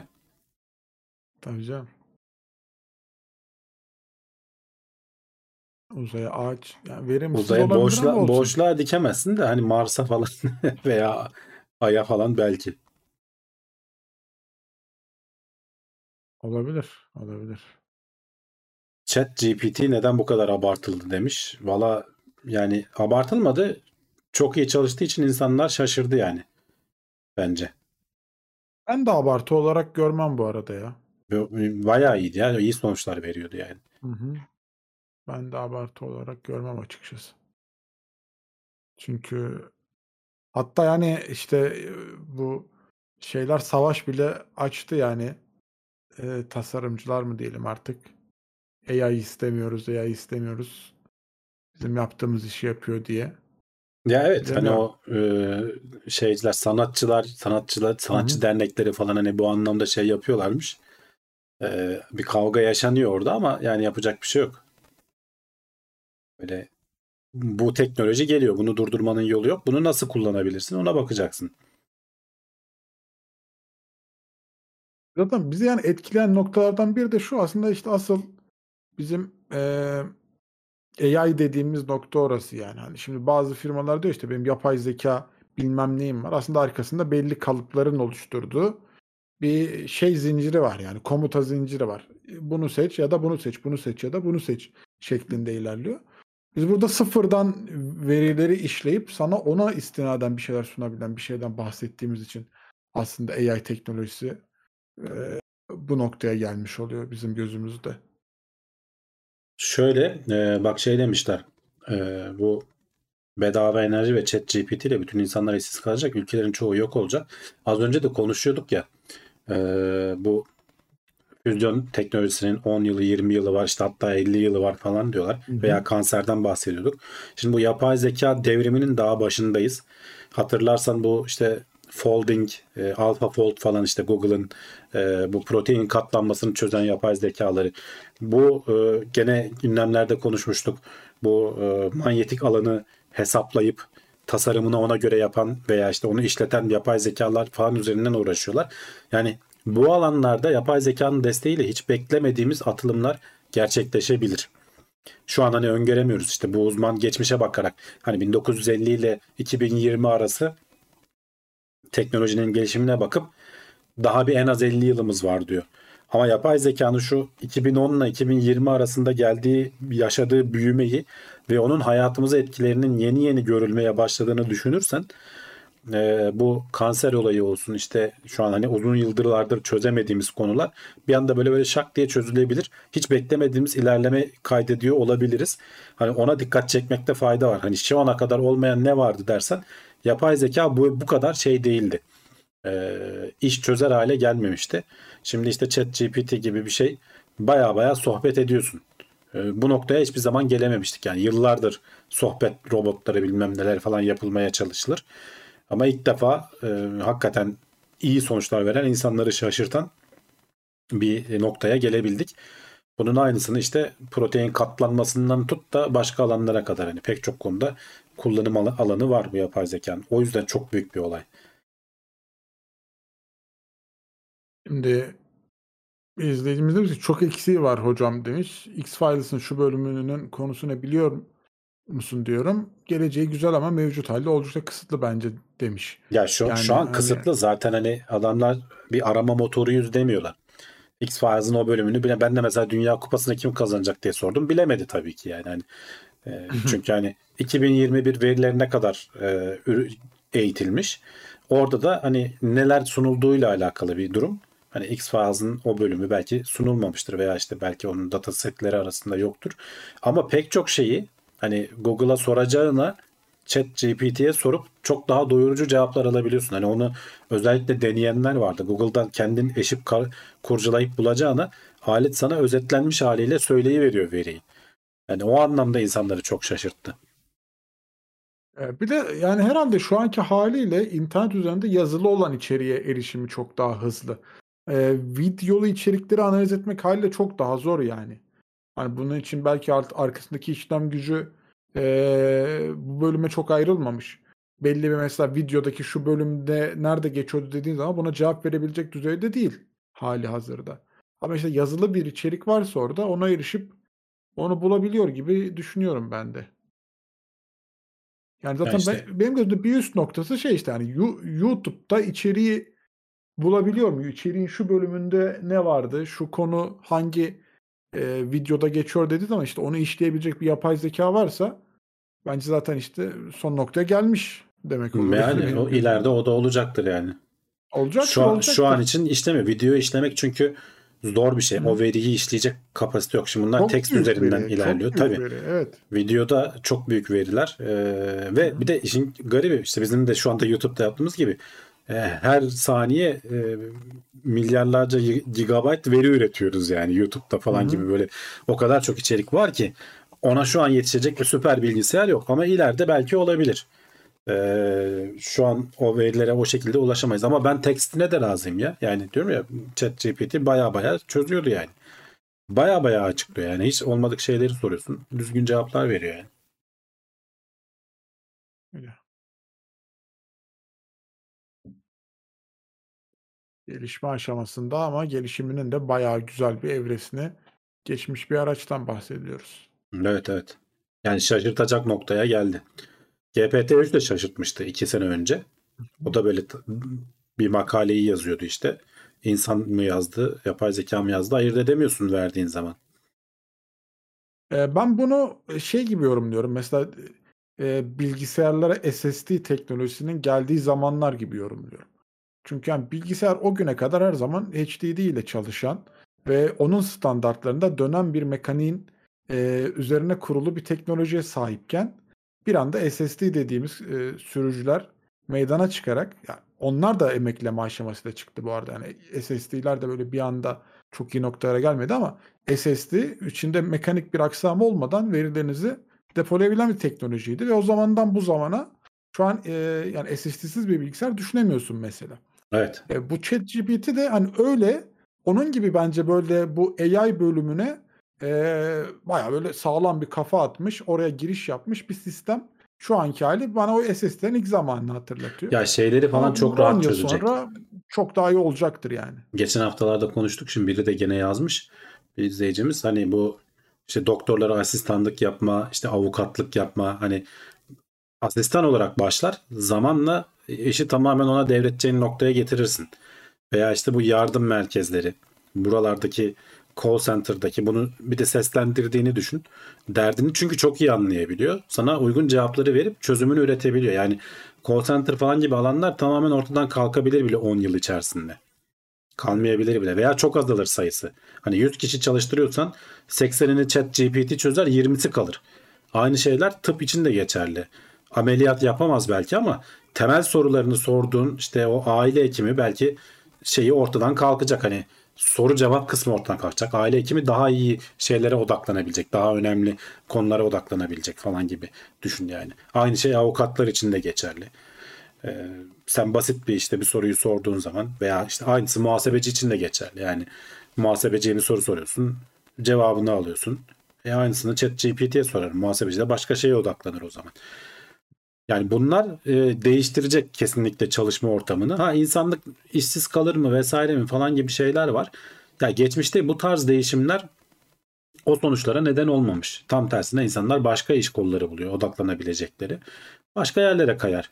Yani hiç beklemediğin iş kolları çıkar. Mesela Twitch'te yayın yapan adamlar var ya 20 yıl önce e, böyle bir iş kolu yoktu. Burada milyon dolarlar kazanıyor. Bırak yani e, zar zor geçinmeyi. E, böyle bir iş kolu çıktı yani 20 yıl önce olmayan bir şey. 20 yıl sonra kim bilir neler çıkacak bilemiyoruz ki. Yaşadıkça bir anda çıkıyor ortaya ve yani onu görebiliyorsun bir anda.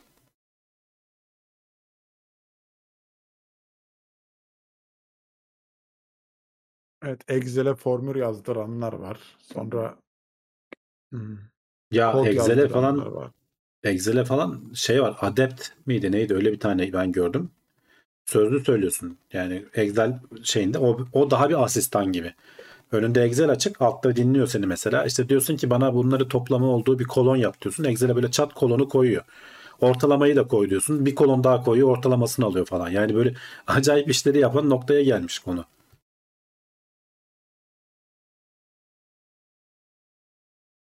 Cem Özer 19,5 liralık bir destekte bulunmuş.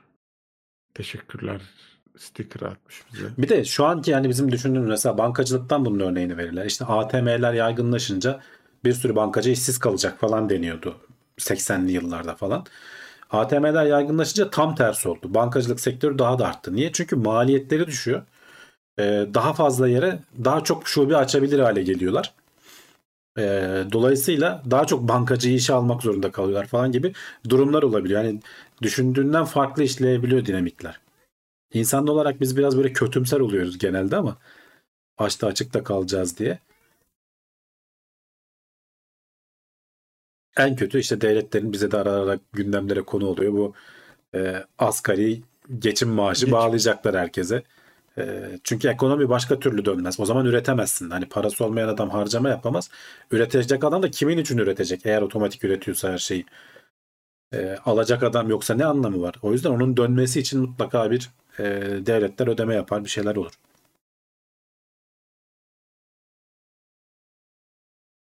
İşte sıkıntılı bir mevzu.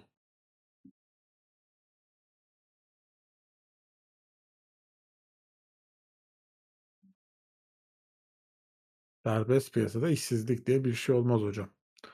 Yani AI'dan daha ucuza çalışır mıyız? Onu mu demek istiyoruz? Yok ya başka şey bulursun işte diyorum ya yani e, iş iş uydururuz yani. Şimdi mesela bir sürü de işler var ya bilmiyorum izleyiciler arasında var bir şey Tarım, olmasın da. tarım, hayvancılık abi yani yapacak Yok bir şey yok e, şey gibi işler var işte böyle yaşam koçluğu işte ne bileyim onun bir sürü bilmem ne koçluğu X, X koçluğu Y koçluğu bir sürü bir şey koçluğu var. AI, AI koçluğu yapmak istiyorum. Yani işte o, o tarz mesela işler olabilir. Hani ya ben nasıl yaşayacağımı bilmiyorum. Bana nasıl yaşayacağını öğret. Bir adama para verirsin. O adam da öyle geçinir. Eğlence sektörü coşar. Ya bunu Asimov falan geleceğe yönük dön- dönük şeyler tas hayal ederken hani sanatın, sporun çok artacağını falan söylenir mesela işte. Spor sektörü belki coşar. Yeni yeni sporlar çıkar o alanda rekabet eden. AI terbiyecisi demiş Hüseyin.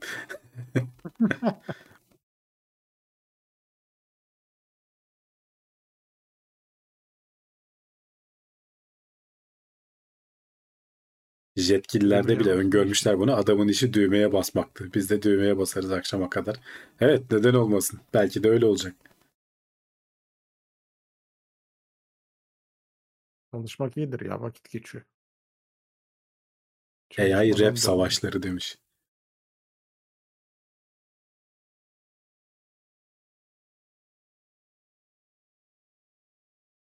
Şey değişecek ama yani devir çok hızlandığı için ye- eskiden nasıldı işte atıyorum eee, bir, bir mesleğe giriyordun ömür boyu hani emekli olana kadar aynı işi yapıyordun. İşte bankacıysan bankacı. Şimdi daha hızlı olman gerekiyor. Belki meslek komple değiştirmiyorsun ama bankacılığın bir kolundan başka bir koluna geçmen gerekiyor 10 yıl içerisinde, 5 yıl içerisinde. Kendini geliştirmen gerekiyor sürekli. Bu işin uzmanları da onu söylüyorlar. Ben çocuğuma şeyi öğretirdim diyor adam. Hani onu soruyor. Gelecekte ne yapmasını, ne öğretirdin? En iyi ona vereceğin şey ne olurdu diyorlar tavsiye. Farklı iş kollarına adapte olabilmesi. Belki yaptığın iş 10 yıl sonra olmayacak. Başka bir şeye odaklanacaksın. Esnek olabilmek yani.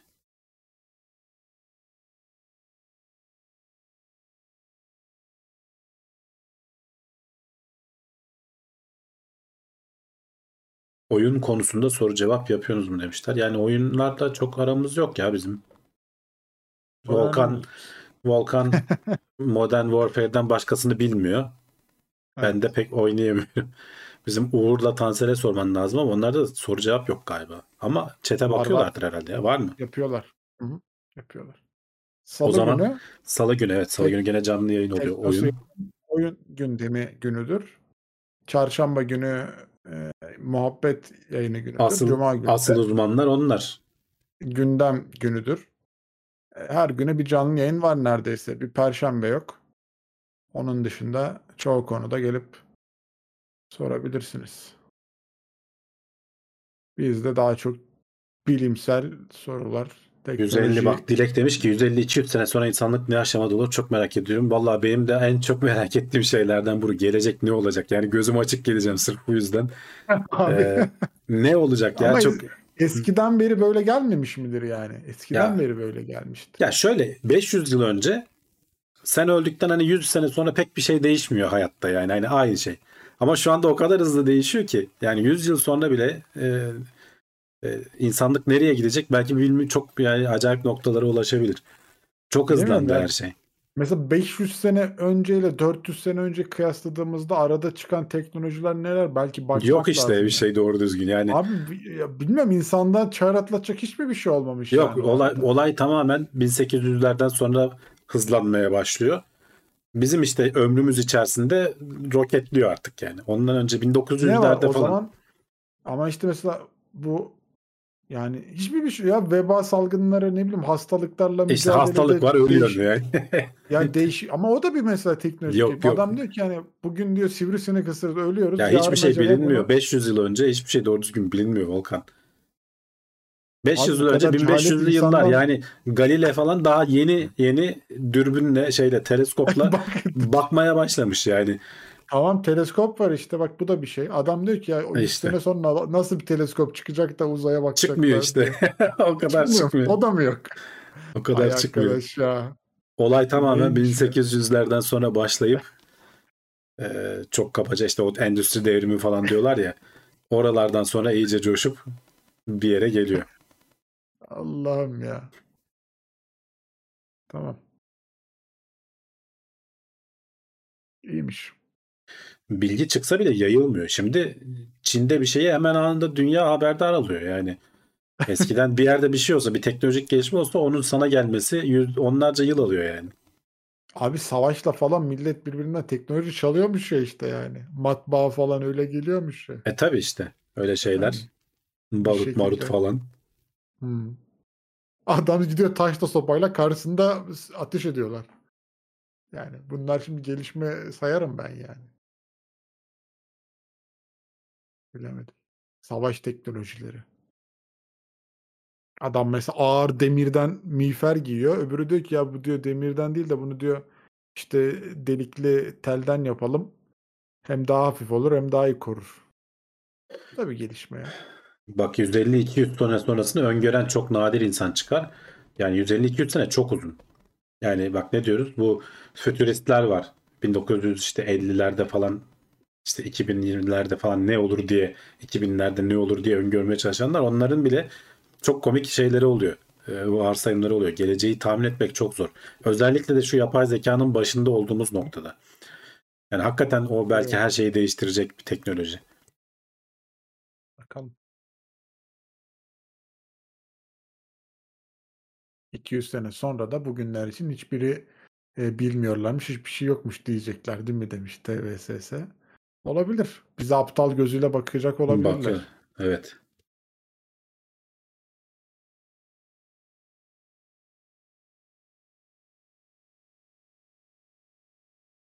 Seneye enflasyon ne olur onu bile bilemiyoruz. Evet. %20'ymiş ya açıkladılar ya. Seneye herkes %20'ye göre hazırlığını yapsın dediler. Ben Zor ya hazırlıklara. %20'ye inmez herhalde. Ben hazırlıklarımı yapmaya başladım. Öyle söylediler. Söylenene inanmakla mükellefim. Bu sene bilinmeyen çok seçimiydi vesairesiydi. Ne olacağını bilmediğimiz için. Yer çekimini yenersek işte bu yeni teknoloji derim. Yani evet kütle çekimini den kurtulmanın bir yolunu bulsak bambaşka işler çıkabilir. Ucuza uçma şeyi enerjisiz. %122 vergi zammı bu seneden gelen işte. Seneye o %20 olacakmış. Öyle diyorlar. Hazırlık derken çiğ köfte mi stokladın diyorlar sana. Hayda. Arkadaş ne çiğ köfteymiş kaldı üstümüze yapıştı. Unutmuyor da kimse ya. Mü- Mümkün değil. Yıl dönümünü kutlayayım bakayım ne zamanmış. Yıl dönümünde bir çiğ köfte daha Hatırlatırlar yapalım. sen merak etme. Tamam yıl dönümünde çiğ köfte yapıyoruz arkadaşlar. Twitch TV Zisegnet. Warzone'da orada oynuyoruz. Araya reklamı soktum hemen. %20 insan olacak ki negatife dönmedikçe bir şey değişmiyor. Evet. Onu çok yanlış anlayan insanlarımızın olması da üzücü bir durum ya. Yani- Negatife de dönmesi de problem. Negatife de dönmemesi lazım. Yani yüzde sıfırlarda, birlerde, ikilerde e, kalması iyi. Negatife dönerse deflasyon diyorlar işte ona. O bambaşka bir problem. Daha tehlikeliymiş enflasyona göre. Bu işin uzmanları öyle diyor. Bu sefer de nasıl olsa ucuzlayacak diye almıyorsun. Hiç kimse alış, alış yapmıyor. Daha kötü oluyor. Yani ekonomi batıyor, çöküyor yani. Dur ya seneye daha ucuz olur diyor. Almıyor insanlar. Ekonomiyi Tamam. sürdürebilmesi için. İşte hani konuşuyoruz ya arada e, insanlığın yaşlanması çok büyük bir problem. Herkes aslında en büyük problem olarak bunu görüyor. İşte onun hep deflasyona neden olacak yaşlandığı için tüketim e, isteği olmayan e, insanlar var. E, gelecek yani nüfus yaşlandıkça gençlik hani bu işin dinamizmi aslında insanlığın dinamosu. Bütün bizim sistemde ona göre kurulu. E, yaşlandıkça bu işler bozulmaya başlayacak diyorlar. De, sistem kendi kendini koruyamayacak diyorlar. O yüzden Elon Musk'ın falan açıklamaları arasında en büyük dertlerden biri insanlığın yaşlanmasıydı. Genç nüfusu iyi miymiş? Genç nüfus her zaman iyi. Hem yani böyle değişimin, dinamizmin. Çünkü belli bir yerden sonra kafan artık standartlaşıyor, sabitliyor. Yani yeniliklere falan açık olmaz hale geliyorsun. Genç nüfus yani dünyadaki itkiyi sağlayan şey gençler. Şimdi şey ya- demişler de e, düşük olduğu zamanlar var ya eksi olduğu zamanlar. Ya var. 2010, 2016'da falan ben geçen bakmıştım çok merak ettiğim için. İşte 2016-2017'de e, eksi Aylık 0.27. aylık bazda olanlar vardır da yıllık bazda Aylık, değil. aylık aylık yok. Yıllık Aylık değil yani. bazda olur Aylık canım. işte 0.51 falan varmış. işte 2015'in 6. ayında. Yok yok aylık demiyorum ben zaten canım. Yıllık bazda. Ha. Aylık olabilir. Japonya'da uzun süre galiba yıllık negatif enflasyon oldu. İşte onlar bayağı sıkıntı yaşadılar. Eksi 1.43 var bir ay. 2011'in 6. ayı. Yani göremediğimiz zamanlar belki de evet. İlginç. Aylık bazda olur ya. Öyle yıllığa bakacaksın. Yok, yıllıkta öyle bir nokta yok zaten. Yıllıkta işte hani 9'lar falan, 7'ler. En düşük 6 falan var herhalde yıllık bazda. Bakayım. Hani İşte biz 2010'dan sonra dört- 4.9 gördüm. Evet 4 4.5'a falan kadar indi bir ara. 4.9 gördüm 2010'a kadar olan bölümde. Ha, 3.99 varmış. 4 diyebilirsin. Bizde eksi sadece hava sıcaklıklarında oluyor demiş. Evet. Bu aralar havalar soğumaya başladı. Bugün bir aniden burada öğle saatinde bir bastırdı. Herhalde İstanbul'a bir gün önce gelmiş. Akşamdan mı bastırdı size soğuk? Öyle bir şey diyorlardı. Yok akşamdan değil ya. Bugün soğuktu yani. Sabah da soğuktu. Bugün işte sabahtan mı geldi soğuk size o zaman? Dün akşam babında söylemiştim. 100 sene sonra Matrix gibi olmayalım da demiş. Ya vallahi ben Matrix'e çok da karşı değilim ya. Bilmiyorum hani bana kırmızı hapı, mavi hapı verseler hangisi hangisiydi onu da hatırlamıyorum şimdi de herhalde uyanmasam, takılsam bana uyar gibi geliyor. Gerçek olarak gerçeğini yaşadıktan sonra hani diyorum ya niye öyle hissettikten sonra gerçekten gerçeği arıyorum diye bir kasmanın da alemi var mı bilemedim. Abi bugün Matrix dediğin işte sanal gözlük. Yani al sana Matrix. Hani orada sanal gözlüğü taktığın zaman bir şey demiyorsun. Matrix dedin mi? e, Orada ne işimiz var oluyor bu sefer. Evet. O da ilginç.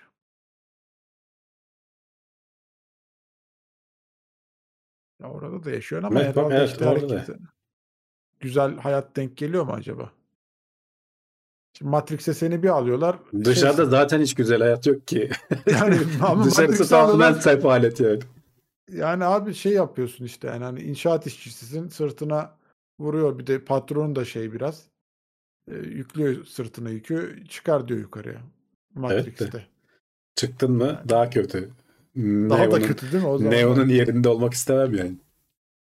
Yaratıklar geliyor Ya. böyle ışık mışık saçıyor seni kesmeye çalışıyor falan.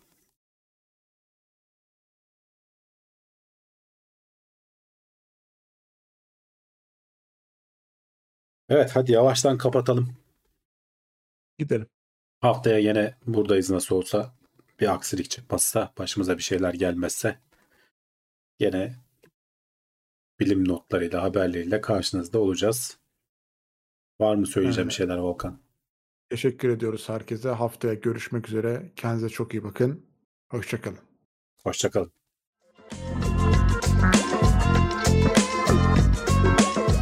Tailwords teknoloji ve bilim notlarını sundu.